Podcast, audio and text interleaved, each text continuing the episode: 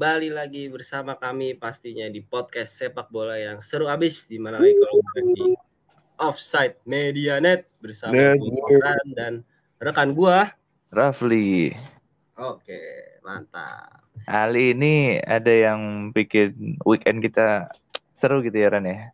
Oh iya, betul betul banget sih ini, betul banget. Tersaji beberapa pertandingan ya. Iya, dari mulai tanggal satu Oktober sampai tanggal dua ya. Dimulai ya. Pertama itu dari derby London Utara gitu. Nah ini kebetulan kan tim gue nih main nih Arsenal. Ini calon-calon juara ini. Ketawa ini kebetulan sih. Main dan gue gue gue ya ya seneng dong tiga satu menang gitu ya. Akhirnya kita bisa ada di puncak juga. Dan kalau uh, kita coba masuk gitu ya ke matchnya. Uh, apa sih ekspektasi orang gitu sama match ini? Gue nggak tahu. Tapi kalau gue secara pribadi sih P D Arsenal Arsenal menang, dan emang kalau lihat dari sisi permainannya ya, bahkan ada statistik dari Premier League gitu kan, sekarang ada attacking threat, lu tahu kan kalau yang ada grafiknya gitu. Oh iya iya iya. Kalau misalkan dia semakin semakin bahaya itu dia semakin tinggi lah itunya. Benar benar. Iya, semakin tinggi. Itu Spurs tuh enggak ada sama sekali, Pak. Jadi lu ibarat nonton nonton match yang yang satu tim cuman cuman defense counter sama satu tuh yang benar-benar ngurung. Jadi emang Arsenal tuh terutama di babak pertama ya, apalagi dua puluh menit pertama tuh benar-benar benar-benar apa ngambil inisiatif nyerang banget. Iya, gue liat akurat pas aja bahkan Tottenham tuh tujuh puluh delapan persen, Pak. Liga Inggris derby tujuh puluh delapan persen akurat pasnya, ketawa sih gue. Bahkan lu sempat ngomong kan di awal ke gue, ini kenapa ya pemain Spurs bola pada licin semua, dan ya nggak nggak nggak ada nggak ada nggak ada yang jelas gitu loh, distribusi arah bolanya mau kemana, ngoper bola mau kemana, sebenarnya lu mau main kayak apa sih gitu loh, nggak nggak jelas gitu. Mungkin ya kalau mereka lawannya kayak Burnley atau Fulham yang main-main tinggi itu nggak apa-apa, karena sama-sama lepas bola yang misalnya lu lawan Arsenal gitu loh, yang dia kalau sekali lu sekali lepas bola dia bakal possession sepuluh menit gitu. Nah itu dia, makanya kan ya kurang-kurang banget sih. tujuh puluh delapan persen banding sembilan puluh persen kan dari Arsenal. Itu kan jauh yeah. banget ya? Jauh banget. Bro. Walaupun sebenarnya Arsenal kan banyak umpan pendek ya, tetap aja tapi. Iya, banyak umpan pendek, dan sebenarnya ini salah satu apa ya? Salah satu hal yang mungkin gue masih kritik buat Arteta ya. Wah, gue gue senang waktu gol pertama gitu, gol pertama dapat dapat gitu kan. Arteta yang golin, jarak jauh golnya bagus gitu. Cuman kalau lihat gimana kenapa nih? Itu gol yang perfect sih kata gue. Iya, golnya golnya bagus ya, emang emang apa ya? Lu kalau lihat dari build up-nya, di build untuk pemain dari luar kotak penalti golin kan. Karena kan yeah.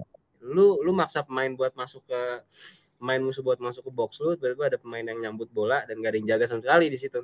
Benar, bagus. Itulah tetap pasti. Iya, cuman masalahnya apa ya? Gue ngeliat Arsenal terlalu monoton sih permainannya. Jadi terlalu build up mereka tuh terlalu pelan sama terlalu tinggi line mereka. Jadi kebanyakan hmm. sebenarnya kebanyakan sebenarnya tuh bolanya tuh muter-muter sebenarnya dari dari sisi kiri ke tengah, ke kanan, ke kiri, tengah, kanan. Cuman memang winger-winger Arsenal kemarin tuh pinter aja sih. Pinter duel, pinter one v one, terutama si Martinelli sama Saka ya di kanan. Makanya kan dapat gol kedua kan berawal dari dia kan sebenarnya. Iya, yeah, Saka ngecek si ngecek si Perisic, terus ya udah akhirnya Jesus ada di tengah. Itu mantap sih pokoknya. Pertandingan kemarin gue akui lah. Winger-winger dia bahkan menurut gue lebih bagus daripada winger City loh. Gue bisa bilang ya. Iya. Winger winger City ya. Karena City kan biasanya nyerang tuh dari De Bruyne atau dari De Gundogan hmm. di tengah. Hmm. Tapi kalau udah sam- sampai ke Mahrez atau ke Grealish udah tuh mereka cuman gocek-gocek gocek lepas. Gocek umpan belakang lagi, umpan belakang terus. Iya. Sampai depan. Nah, kalau Arsenal tuh masih berani gitu. Saka terutama mantap lah dia. Ya, mungkin evaluasinya adalah gimana cara lu bisa nahan counter, karena kemarin tuh itu ada satu kejadian unik yang gue suka banget sih, yang lu kalau lihat Arsenal di counter dari corner nggak salah yang Odegaard sama Son lari, Son ditarik dong bajunya Pak sama dia. Oh iya iya iya iya. Ditarik, ditarik terus jadi ketahan ya? Gitu loh. Ketahan terus si Son agak agak telat kan ng- ng- apa ngasih umpan ke Perisic, jadi dia yeah. offside. Dan untung nggak kuning loh Pak. Itu udah pasti kuning sebenarnya kalau kena. Harusnya ya. Kuning kalau misalkan kalau misalkan gagal ya, bolanya gagal tuh kuning yeah. harusnya. Oh iya. Yeah. Ya. ya cukup cukup licik sih sebenarnya, cuman itu yang harus dilakukan sih kalau gue bilang. Karena bahaya. Professional. Ya, professional foul. Iya, professional foul. Bahaya banget. Dan ya dari Spurs ya nggak ada peluang sih kalau gue boleh ya berusaha bilang objektif aja, nggak banyak peluangnya. Mungkin cuman beberapa usaha buat counter sama ya golnya penalti udah. And passingnya jelek. Gue lihat beberapa ya, kali dari tengah tuh nggak nyambung ke depan gitu. Iya. Juga Richarlison beberapa kali udah dapat bola terus lepas lepas gitu. Mm-hmm. Nggak kelihatan sama sekali, dia hilang. Gue rasa mereka juga kehilangan sosok Kulusevski sih, yang yang emang dari tiga depan yang bisa nge, apa ya memulai build up gitu ya. Karena kalau lihat Kane, Son sama Richarlison kan lebih ke tipikal yang ngegolin ya. Walaupun Kane pun all around striker ya, bisa playmaking juga. Cuman kurang ngebantu aja sih kalau sendiri. Menurut gue kesalahan si uh, Spurs tuh apa juga? Dia nggak berani nge-press gitu loh. Jadinya mereka low block low block terus itu ya. Iya. Itu menguntungkan Arsenal. Dia, mereka cuman ya. Nge-press tuh cuma lima menit sepuluh menit doang di pertengahan babak pertama. Habis itu udah enggak lagi. Gua mikir kayak aduh. Ya. Kayak gini mah udah susah menang. Makanya gua udah babak pertama aja akhirnya udah kelar kan gua bilang. Udah pasti ya. Menang Arsenal sini. Apalagi ditambah lagi waktu Emerson kartu merah ya. Aduh. Aduh, itu dia. Gua enggak ngerti. Gua enggak paham sama ini. Gua bisa Emerson kartu merah, gua jujur li ya, enggak nonton gua. Udah pasti kalah soalnya. Udah pasti kalah udah. Itu itu kacau banget sih Pak. Bahkan Arsenal tuh kalau kalau bisa nambah gol ya, ada beberapa momen di menit terakhir yang si Spurs tuh coba eh, Arsenal nambah gol, Spurs coba coba ngambil inilah inisiatif buat possession megang bola gitu ya. Ngoper dari kiri, bek kiri ke tengah, ke kanan, kiri. Dipres sama Arsenal sampai sampai ke Lloris, salah ngoper Pak. Salah ngoper, salah ngoper ke main Arsenal, cuman ya pas itu lagi terburu-buru aja sih. Jadi jadi gagal dimanfaatin gitu. Lloris nomor dua udah kelar sih. Gol kedua tuh kan blunder dia juga ya karena yeah. salah antisipasi. Enggak nangkep bolanya tuh, bolanya tuh enggak ketangkep setelah hmm. kena kaki si Romero. Gue juga bisa bilang kalau ntar di Prancis bisa bersaing sama Meillier dia. Ah, Meillier bukan bukan Maignan ya. Nah, bukan. Meillier tuh bahkan udah lebih bagus menurut gue daripada Lloris. Berarti Lloris tuh udah pilihan ketiga kalau kalau udah bandingannya Meillier berarti. Iya. Iya nggak sih. Yang pertama kan Maignan dong pasti. Uh, nah, iya, iya. Udah udah udah di atas lah dia di Milan udah bagus banget. Ya tinggal tunggu yeah. aja deh gimana. Cuma kan susah ya, dia sultan soalnya, jadi pengaruhnya gede sih. Iya. Udah terlalu senior. Uh, dan dari keluarga yang cukup berada juga katanya. Nah itu. Guyoris. Ya mungkin itu ya buat match Arsenal Spurs karena emang nggak ada pembahasan yang bisa dibahas lebih lanjut lagi. Possession yeah. tiga puluh lima enam puluh lima banding tiga puluh lima, akurasi umpan sembilan puluh tujuh koma delapan bisa li- bisa dilihat lah kalau ya kacau berarti umpan-umpannya nggak ada yang nggak ada yang jelas. Shoot dua puluh dua banding tujuh itu kan tujuh berarti lu nggak nggak nggak ngambil inisiatif serang sama sekali. Tembak tembakan ke arah gawang sembilan banding tiga, tiga sama satu penalti berarti cuma dua. Coba. Ya ampun. Nggak ada lagi. Bahkan pemain-pemain yang masuk pun nggak jelas loh itu. Buat buat apa ya? Buat minimal tuh biar mereka nggak nggak nambah kebobolan satu lah. Nggak jelas yeah. masuk. Jadi ya udah. Emang emang kemarin nggak jelas aja sih menurut gue Spurs. Malah ya kalah sih. Spurs. Malah ya kalah. Di luar dari Arsenal oke okay lah mainnya. Iya. Yeah. Tetap Arsenal, dengan Arsenal oke okay, bisa diperdebatkan itu. Karena gue nggak begitu setuju sebenarnya. Kenapa? Arsenal main oke okay itu menurut gue masih bisa diperdebatkan karena gue nggak begitu setuju. Kenapa? Kenapa lu kenapa? Di luar dari golnya yang bagus-bagus ya. Iya. Ini game ini oke okay, bisa. Ntar lu ketemu tim yang possession itu susah menurut gue. Nah iya makanya sebenarnya apa ya? Gue gue tuh masih nunggu mereka ketemu City sebenarnya. Karena City. Kalau lu lihat oh, gitu Arsenal kan. Sejauh ini kan mereka selalu ngambil ngambil inisiatif nyerang sama inisiatif possession terus Pak. Jarang betul. Banget mereka yang yang yang jadi tim yang bertahan tuh jarang. Bertahan, benar benar. Karena nah, gue gak tahu mereka bisa nggak tuh? Belum kelihatan kan uh, kemampuan defense-nya kayak sebagus apa gitu karena selama hmm. yang megang bola terus gitu. Mm-mm. Belum kelihatan sebenarnya. Oke lah, kita next ke pertandingan yang bersamaan saat itu. Itu ada Liverpool dengan Brighton ya. Berakhir tiga sama. Nah ini ini gue cukup bukan kaget sih ya kaget sih ya cuman ngelihat performa Liverpool musim ini kan emang kayaknya Nggak kaget. Dan Brighton. Iya, gue nonton. Mana Brighton mainnya bagus banget lagi. Brighton tetap Brighton ya, as usual ya. Walaupun ditinggal sama Graham Potter, tapi mereka kayak nggak kehilangan jati diri mereka ya. Mainnya iya. tetap bagus, kompak, dan lain sebagainya itulah. Itu kemampuan Moneyball ya. Mainnya tuh nggak terkena terkena tapi lumayan gitu. Ya. Performanya. Bahkan sampai seorang Leandro Trossard aja yang levelnya mungkin masih mediocre bisa hat-trick tuh gimana ceritanya? Gue liat itu ketawa sih gue. Sebenernya Welbeck tuh main bagus, cuman Welbeck gak unlucky aja sih hari itu. Iya. Mm-hmm. Dia hampir beberapa kali cetak gol sama sundulan. Tapi ya emang itu yang menjadi permasalahan ketika lu punya klub atau lu ngelatih sebuah tim gitu ya. Tim tim ini punya sistem bagus, cara mainnya bagus, cuman kualitas mainnya ya rata-rata. Pasti struggle-nya di situ biasanya, di di outputnya gak keluar, di end product-nya. Yeah. Dan itu udah terjadi sama Brighton dari beberapa musim lah kemarin sih. Ya sebenarnya Brighton udah bisa nyampe di titik ini aja udah wow banget. Iya, yeah, mereka tuh mereka tuh masih ada di peringkat atas setahu gue ya. Setahu yeah. gue masih ada di peringkat atas. Mas, itu mereka sejauh ini berarti sekarang lagi bertengger di peringkat empat, empat belas poin. Udah oke okay banget sih. Ya bisa jadi yeah. menggantinya the next Leicester nih kayaknya.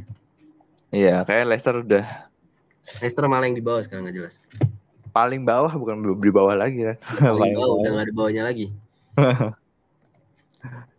Walaupun ya jelas yang yang pasti harus kita sorot ya Liverpoolnya lagi gitu ya. Gue lagi nggak paham sama kenapa Liverpool musim terutama akhir-akhir ini dan seorang Alexander Arnold sih menurut gue performanya turun banget sih pak.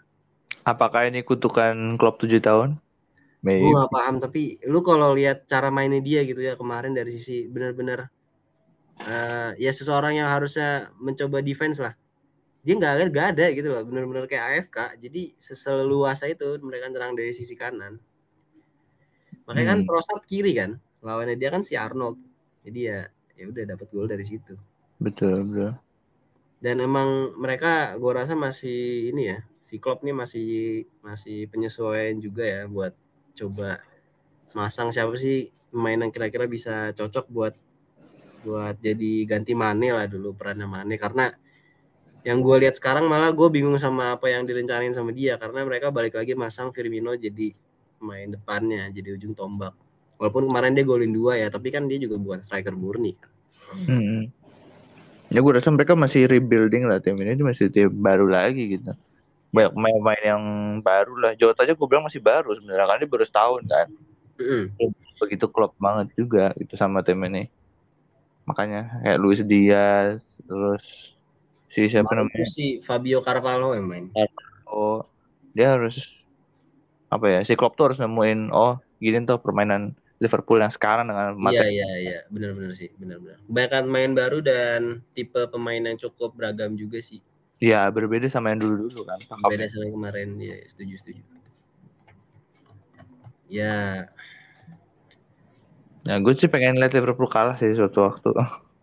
Ya. Kemarin tuh sebenarnya bisa loh kalah, cuman ya. Kemarin tuh menurut gue emang agak kecolongan aja sih Brighton tuh. Liverpool ngambil nyerang beberapa kali sama Brighton pun punya beberapa peluang juga yang nggak bisa dimanfaatin. Jadi. Ya ya. Ya itu.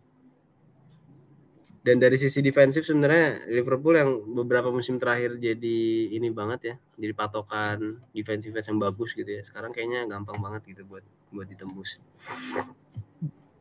Setuju. Itu harus dievaluasi lagi lah. Padahal dulu kan bener-bener kayak unbeatable gitu kayak wah ini gila sih. Kipernya bagus, backnya bagus. Iya, jadi ya emang, emang oke okay banget.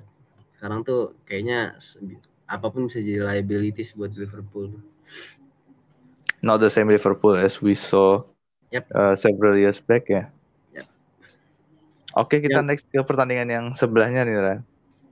Nah apa nih? Uh, ada Crystal Palace menghadapi Chelsea. Sangat tidak oh. seru, sangat monoton. Sama-sama sering lepas bola, nggak jelas tapi Chelsea menang. Yep.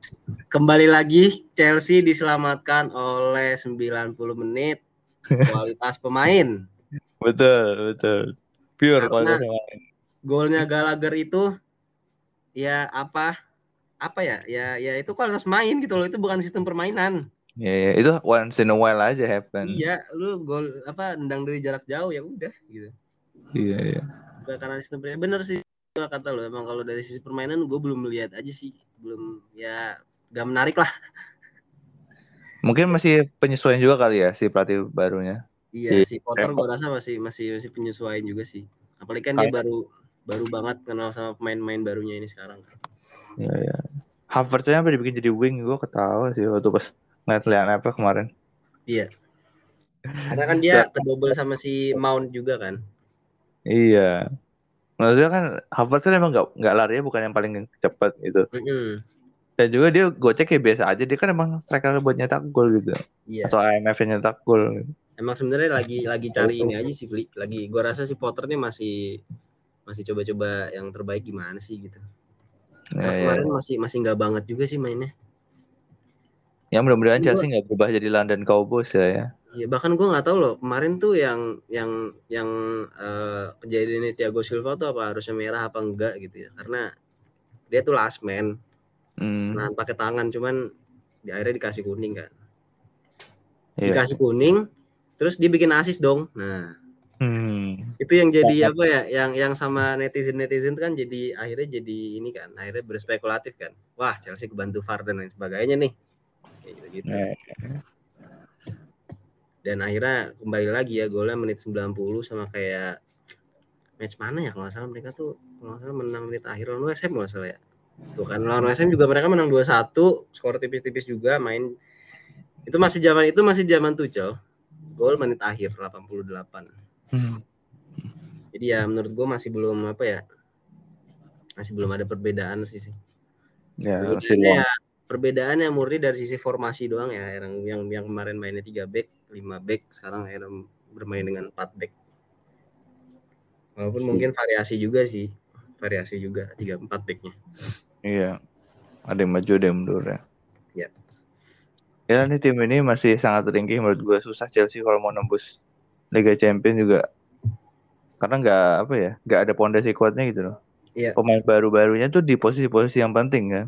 Fofana hmm. Aubameyang, Sterling itu kan di posisi-posisi yang penting. Terus mereka kipernya juga lagi nggak ada yang bagus juga saat ini dua-duanya. Nggak yeah. ada yang on fire gitu. Ya gimana? Emang gua rasa butuh waktu sih ya. Yeah. Jadi ya mungkin buat fans Chelsea gitu ya harus bersabar juga buat musim ini gimana pun hasilnya karena ini baru musim pertamanya Potter. Dia belum dapat pemain yang dia mau. Walaupun gua gua pun nggak paham gitu ya dengan dengan apa ya? Kan dia dulu pelatih Brighton yang biasa bermain sama pemain-pemain yang mediocre ya. Sekarang dia udah dapet tim yang lebih mumpuni. Kira-kira standar mainnya dia kayak apa sih gitu loh. Setelah mungkin dia sekarang dikasih keleluasan buat beli pemain. Iya, ya, gue juga menunggu itu sih. Karena kan nunggu, nunggu banget sih gue. Chelsea kan seperti biasa jor-joran ya. Dia tergantung iya. pelatihnya. Jadi tinggal kita lihat aja nih kira-kira pemain kayak gimana. Atau mungkin tiba-tiba Leandro Trossard gitu kan dibeli kan. Nggak sekalian ya Pascal Gross gitu ya. Pascal Gross gitu, Danny Welbeck gitu kan. Danny Welbeck. Nah, jadi ya itulah tinggal kita lihat aja kira-kira siapa pemainnya. Ya, oke, okay, jangan berlama-lama bahas Chelsea karena nggak begitu seru. Kita langsung ke derby yang jadi bintangnya nih di weekend ini. Nah ini beli. Aduh. Ini menarik sih. Gue full babak pertama ketawa-ketawa sih bener. Seru ya, seru ya nonton. Seru, seru sebagai sebagai penonton netral yang coba uh, suka menertawakan M U seru sih nontonnya. Gila loh. Empat gol. Gue bilang ini benar-benar kayak satu serangan satu gol gitu. Ibarat yep. kata ya. Yap. Foden Foden menurut gue bintang ya. Karena Foden akhirnya ini kan jarang nyetak gol yang konsisten gitu kan. Mm. Lebih sering ke City ketolong sama Haaland karena sundulan lah atau gol yeah. Haaland. Nah saat ini Foden akhirnya bisa nyetak gol. Ya, walaupun ya itu juga ada pengaruh dari back M U yang sangat-sangat kopong ya. Iya, yang katanya duo back terbaik yang siap mengantongi Haaland katanya. Waduh.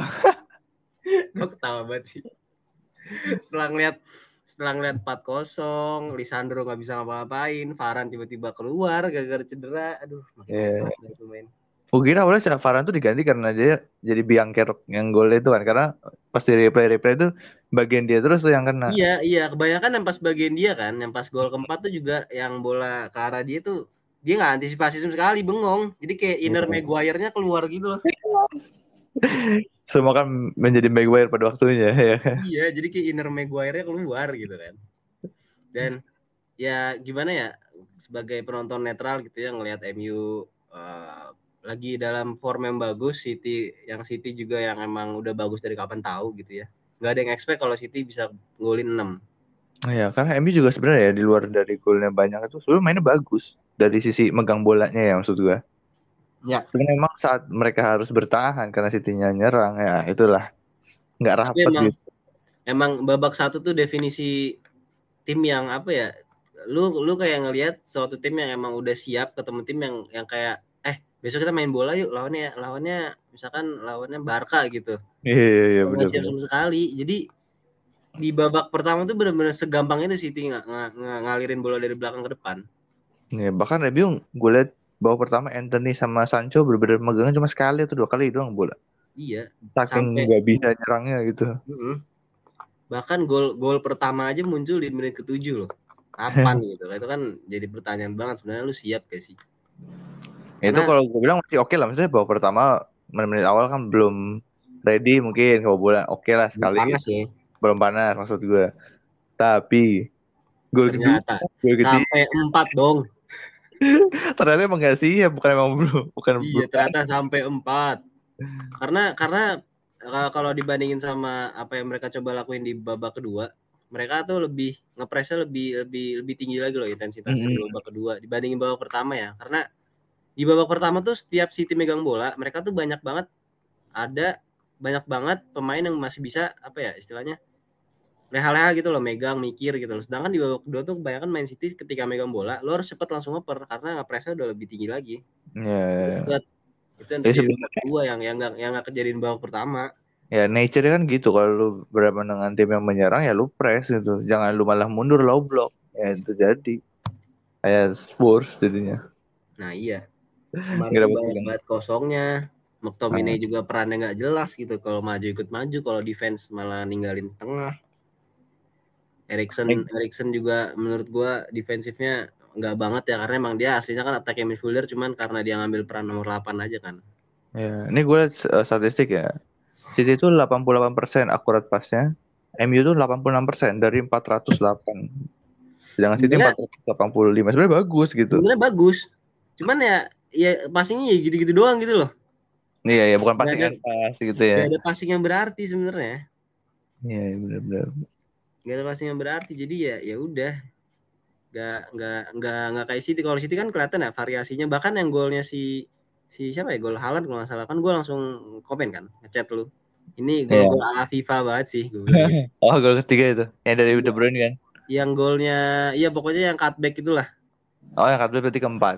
Iya itu yang yang yang gue bilang gol gol FIFA banget, tektok tektok udah pokoknya tiba-tiba di striker langsung gawang aja ada. Ngeri, ngeri, ngeri. Lu, jadi lu nggak ada kesulitan karena kita semua tahu lah kalau misal City City lawan siapapun gitu ya, ketika mereka lagi kesulitan nge, menjalankan rencana mereka, mereka akan cenderung buat muter-muter dong, muter-muter nggak mm-hmm. kelihatan lah pola permainannya. Nah kemarin tuh kelihatan leluasa banget. Jadi emang M U-nya sih menurut gua nggak bisa ngantisipasi. Iya, yeah. Malaysia overpriced. Terus? Ya Malaysia kita... kelihatan kayak expose banget kemarin tuh. Iya sumpah. Dia Foden aja kalah lari loh. Entah ada panggung entah apa gue enggak tahu ya. Cuman eh begitulah. Mungkin Foden malah... masuk-masuk terus ya? Foden berarti kan sering masuk ke tengah enggak sih kemarin tuh? Iya, iya masuk ke tengah. Ada ada satu gol dia tuh gol-gol ke satu ya enggak salah apa gol kedua. Yang yang, yang yang dia lari, dia lari jadi nerima umpannya si Haaland, dia tinggal tap. Nah, dia tuh larinya tuh lari sama si Malaysia, sprint bareng, oh. Cuman kalah si Malaysia. Kalau gol pertama kan yang cutback, bukan berarti gol kedua berarti. Gol kedua kayaknya sih. Uh. Iya, gol kedua. Pokoknya asisnya si Haaland juga. Oh iya, gol keempat, sorry. Kosok gol keempat dari Foden atau gol keduanya Foden, gol keempatnya City. Nah. Iya, gol keempat.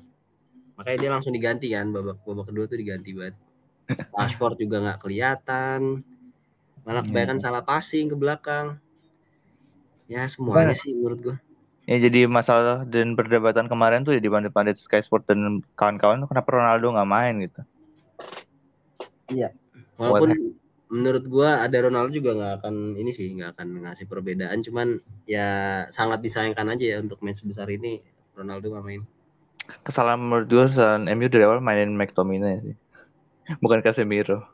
Iya, itu juga itu juga sebenarnya jadi perdebatan sih, kan netizen tuh bilang lu punya Casemiro gitu, lu beli buat apa gitu.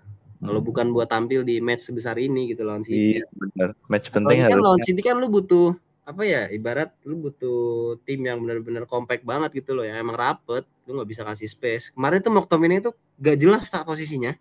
Iya iya, sangat jelas. Dia sering mundur kan, sering jadi kayak back orang apa ya, center back ketiga.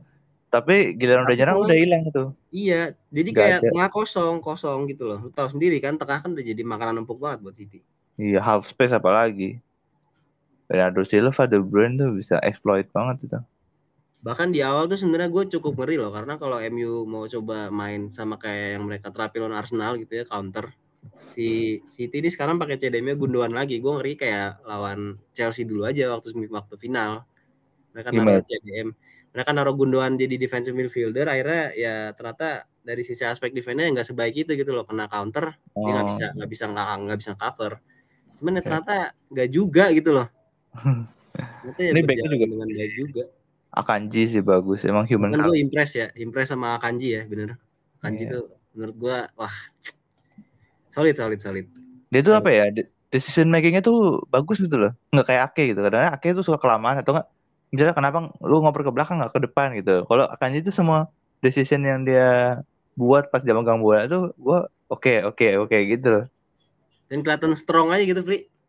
Ya ya ya. Pacey, pacey, pacey ya cepet. Ah. Terus megang bolanya juga bagus. Terus ya udah kelihatan kelihatan apa ya, tegap gitu lah. Emang Strong bukan juga.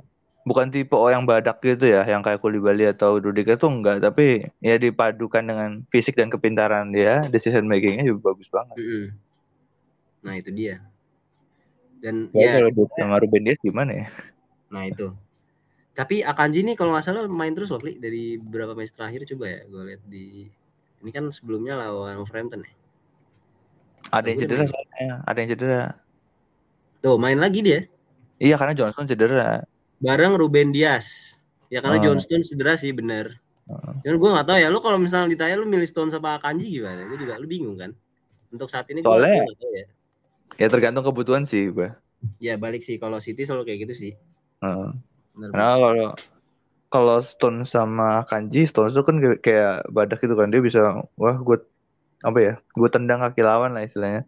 Hmm. Dan Akanji lebih kalem, kalau Akanji sama dia kan sama-sama kalem dulunya ya. Iya. Tengahnya berarti yeah, yeah, yeah. Iya. Rodri kan yang kayak apa ya istilahnya, The Destroyer tuh ya. Mm-hmm. Yang nyapu lah, menyapu jalanan gitu. Yang bersih bersih, tukang bersih bersih sorry, tukang yeah. bersih bersihnya. Kalau uh, dia sama Stone kan tukang bersih bersih Stone kan. Hmm. Itu dia. Kiper sih gue pengen lihat kiper diganti gitu. Karena suatu waktu kan pasti Ederson sempat nggak bisa atau gimana, harus dicoba gitu. Kenapa nggak tadi malam dicoba ya? Ederson diganti menurut gue. Sama ini Ortega, Ortega. Sama Ortega. Aduh. Dan semalam tuh cukup beruntung juga M U menurut gue, si Cancelo dipindahin ke bek kanan karena Walker cedera ya. Iya iya. Sumpah gue gue gue ngelihat Cancelo main di kiri sama main di kanan tuh beda banget, Bli. Iya ya. Karena di kiri dia apa ya, dia selalu nahan bola gitu kan, kayak udah lari terus ditahan bolanya, dia cutting, headset, iya, dia bisa empan. Dia bisa masuk ke dalam. Kalau main di kanan tuh jadi kayak back back biasa gitu loh. Iya, itulah sebenarnya kenapa dia dibuang sama Juventus juga kan. Gak kelihatan anjir back back apa ya. inner inner Cancelo biasanya gak kelihatan, Pak. Makanya di Juventus sampai ditukar sama Danilo aja ya karena itu. Nah itu.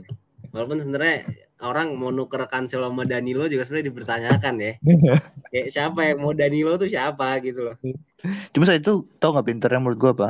Di City tuh Danilo karena satu-satunya bek kanan yang paling bagus ya. Dia kelihatan bagus karena City lagi bagus. Iya, jadi naik ya. Iya, jadi dia kayak ikut naik makanya. Ya, ya, itulah ya. Liver apa Juventus kemakan jebakan City. Beraja tuh. Ber. Akhirnya kena tipu. Iya, iya. Itu kayak Barca yang nuker Arthur sama Pjanic ya. Memang Arthur tuh sampah sih. Misalnya. Iya, walaupun sebenarnya Arthur juga gak bagus-bagus banget sih di Juve. Cuman kan jadi, setahu gue si Barca tuh yang masih ngeluarin biaya ya apa apa Juve-nya. Pokoknya antara dua antara dua itulah pokoknya. Jadi Ortega main di Liverpool nggak guna menurut sekarang. Iya, gagal lah pokoknya. Itu terlalu apa ya? Terlalu biasa menurut gue, cuman dilebih-lebihkan aja. Dia selalu dilebih-lebihkan. Kalau kata fans-fans Juve itu sebagai gelandangan kreatif, lu harusnya nggak cuma ngoper kanan kiri doang. Nah itu dia kan. Dia, kan dia, dia kan dinilai lebih dari kemampuan dia kan. Iya. Karena ini emang kemampuan. Iya iya. Nggak ada passing yang ada impactnya tuh nggak ada gitu loh. Jadi itu yang harusnya jadi iya, iya. Tanya. Visinya kurang ya. Kalau kata Coach Justin. Yep. Balik lagi ke M U, uh, gue nggak paham.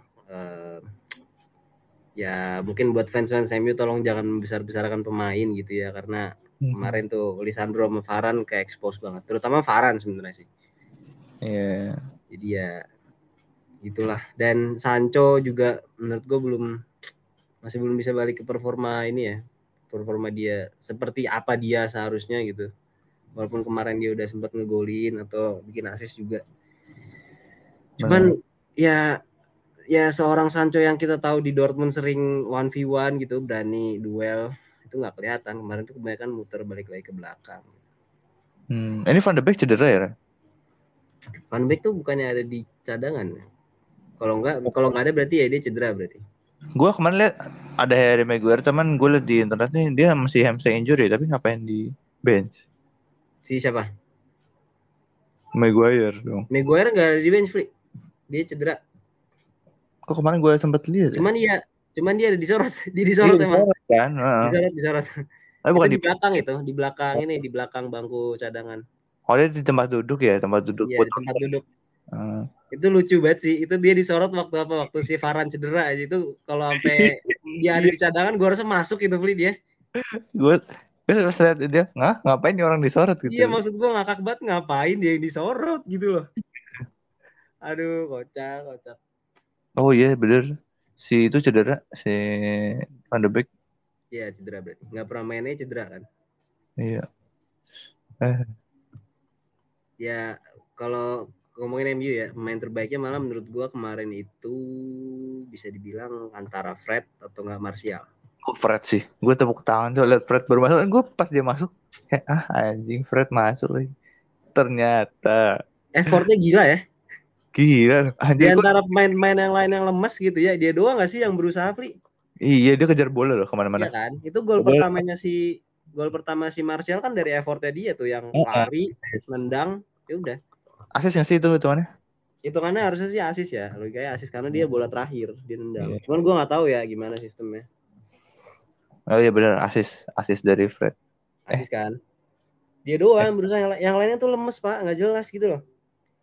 Iya, iya. Bruno juga cuman megang bola, nendang tinggian, ngoper ketinggian, marah-marah doang bisanya. Ngomel, Bruno jelas anjir. Ya Bruno is Bruno lah, seperti itu mah orangnya. Bahkan ngomel gitu loh. Rashford bahkan salah passing, nah ya udah. Sampai akhirnya terjadilah enam satu gitu kan, terjadi enam satu, Pep mulai bereksperimen.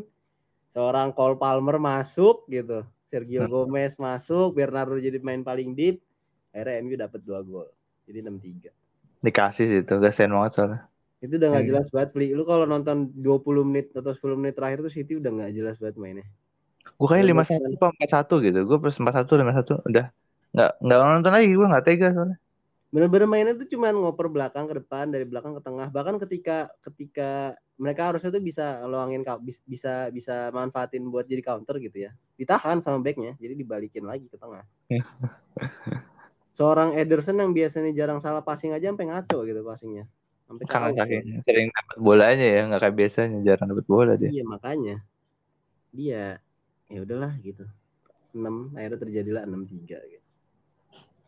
Ini ini bisa jadi salah satu apa ya momen yang mengecewakan banget buat M U ya, bukan cuma mereka kalah derby, mereka kebobolan enam, tapi mereka dibobol sama dua pemain yang hat-trick.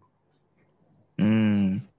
Itu bolanya aja sampai bagi bola loh, itu mereka berdua Haaland sama Foden. Man of the match loh, sampai ditanya sama reporter, ya mau jadi man of the match siapa? Iya, mau jadi man of the match itu siapa gitu loh. Lo Foden gitu. Akhirnya ya udah kita bagi dua aja katanya. Bolanya. Aduh. Ya, jadi ya gitulah. ya mengacu ke klasemen. Jadi dengan kemenangan atau dengan semua hasil yang udah kita bahas tadi ya, Arsenal masih peringkat satu dengan dua puluh satu poin, diikuti City dua puluh poin. Jadi emang jaraknya sebenarnya cuma beda satu poin aja. Terus di bawahnya Tottenham tujuh belas, Brighton empat belas, yeah. Chelsea tiga belas, dan M U dua belas di peringkat enam. Liverpool yeah. sementara di peringkat sembilan, sepuluh poin. Hmm. Tabelnya masih sangat ini ya, bisa berubah-ubah sih. Masih abstrak sih menurut gua. Abstrak banget, belum bisa menggambarkan musim ini gimana ya. Masih abstrak banget. Cuman gua gua sih nggak tahu ya. Sebenarnya cukup cukup apa ya? Cukup terburu-buru kalau lo menilai dari delapan match. Cuman yang udah pasti sih menurut gue, yang udah fix tuh musim ini bukan bukan punya Liverpool aja. Karena gue ngeliat mereka mereka tuh lagi nggak tahu ya, lagi lagi lagi hancur aja gitu. Ya apalagi nanti udah mulai ini sebelum liga apa sebelum Piala Dunia dipadatin kan ya? Iya iya pasti dipadatin. Nah itu dia. Misalnya Liverpool lagi tren buruk, ditambah lagi dipadatin pula. Wah. Nah itu dia. Kalau Chelsea gue nggak bisa bilang iya, nggak bisa bilang enggak, karena mungkin kalau dari sisi permainan dan kesiapan dan lain sebagainya mereka belum siap. Cuman ya kalau kita ngomongin Chelsea gitu ya, terlalu banyak faktor X lah yang bisa bikin mereka tuh tiba-tiba ada di atas gitu. Tiba-tiba gol-gol menit akhir, menang dua satu, kayak gitu-gitu lah. Ya pure uh, skill individu. Iya, jadi ya, ya itu. Dan buat um, ini ada di next match week ya, itu ada big match lagi rata free. Arsenal itu? Lawan Liverpool. Patut ditunggu tuh guys. Itu tinggal gue pengen lihat itu gimana. Main jam setengah sebelas. Harusnya ya dengan kondisi Liverpool sekarang sih harusnya Arsenal bisa menang harusnya ya. Makanya gue rasa bisa jadi big upset sih kalau misalnya Arsenal sampai kalah. Iya. Yeah. Jadi ya ya itulah patut ditunggu aja sih gimana ke depannya, karena ngefek ke table juga ya. City itu kalau nggak salah ketemu sama City ketemu Southampton. Southampton bisa lah. Baru minggu depannya ketemu sama Liverpool. Nah ini seru sih. Nah, bisa lah City ke Southampton sembilan kosong. Bisa, bisa itu bisa lah, bisa. Kayak kapan tuh ya Southampton kalah sembilan kosong? Mas City nggak? Southampton bulan bulan-bulanan bulan-bulanan sembilan kosong itu. Leicester kayak Leicester yang golin sembilan sih. Iya iya iya. Leicester sama M U enggak salah dulu pernah. Hmm. Hati-hati lah. City lagi on fire soalnya. City lagi on fire. Oke. Okay. Oke okay, kalau gitu ya. Cukup lah dari gue, Fli. Cukup ya. Uh, semoga minggu depan juga akan menjadi weekend yang seru ya buat kita berdua ya, dan juga ya, buat ya. Sepak bola. Yep. Ya, tadi ada big match juga, dan ya ya ditunggu aja lah pokoknya gimana. Nanti kita ya bakal bahas-bahas lagi lah ke depannya. Betul, betul, betul. Oke, kalau gitu guys, uh, see you in the next video. Jangan lupa jaga kesehatan di masa Covid seperti ini. Yep. Gue Raffi pamit. Gue Zahran pamit. Sampai ketemu di podcast selanjutnya. Bye-bye.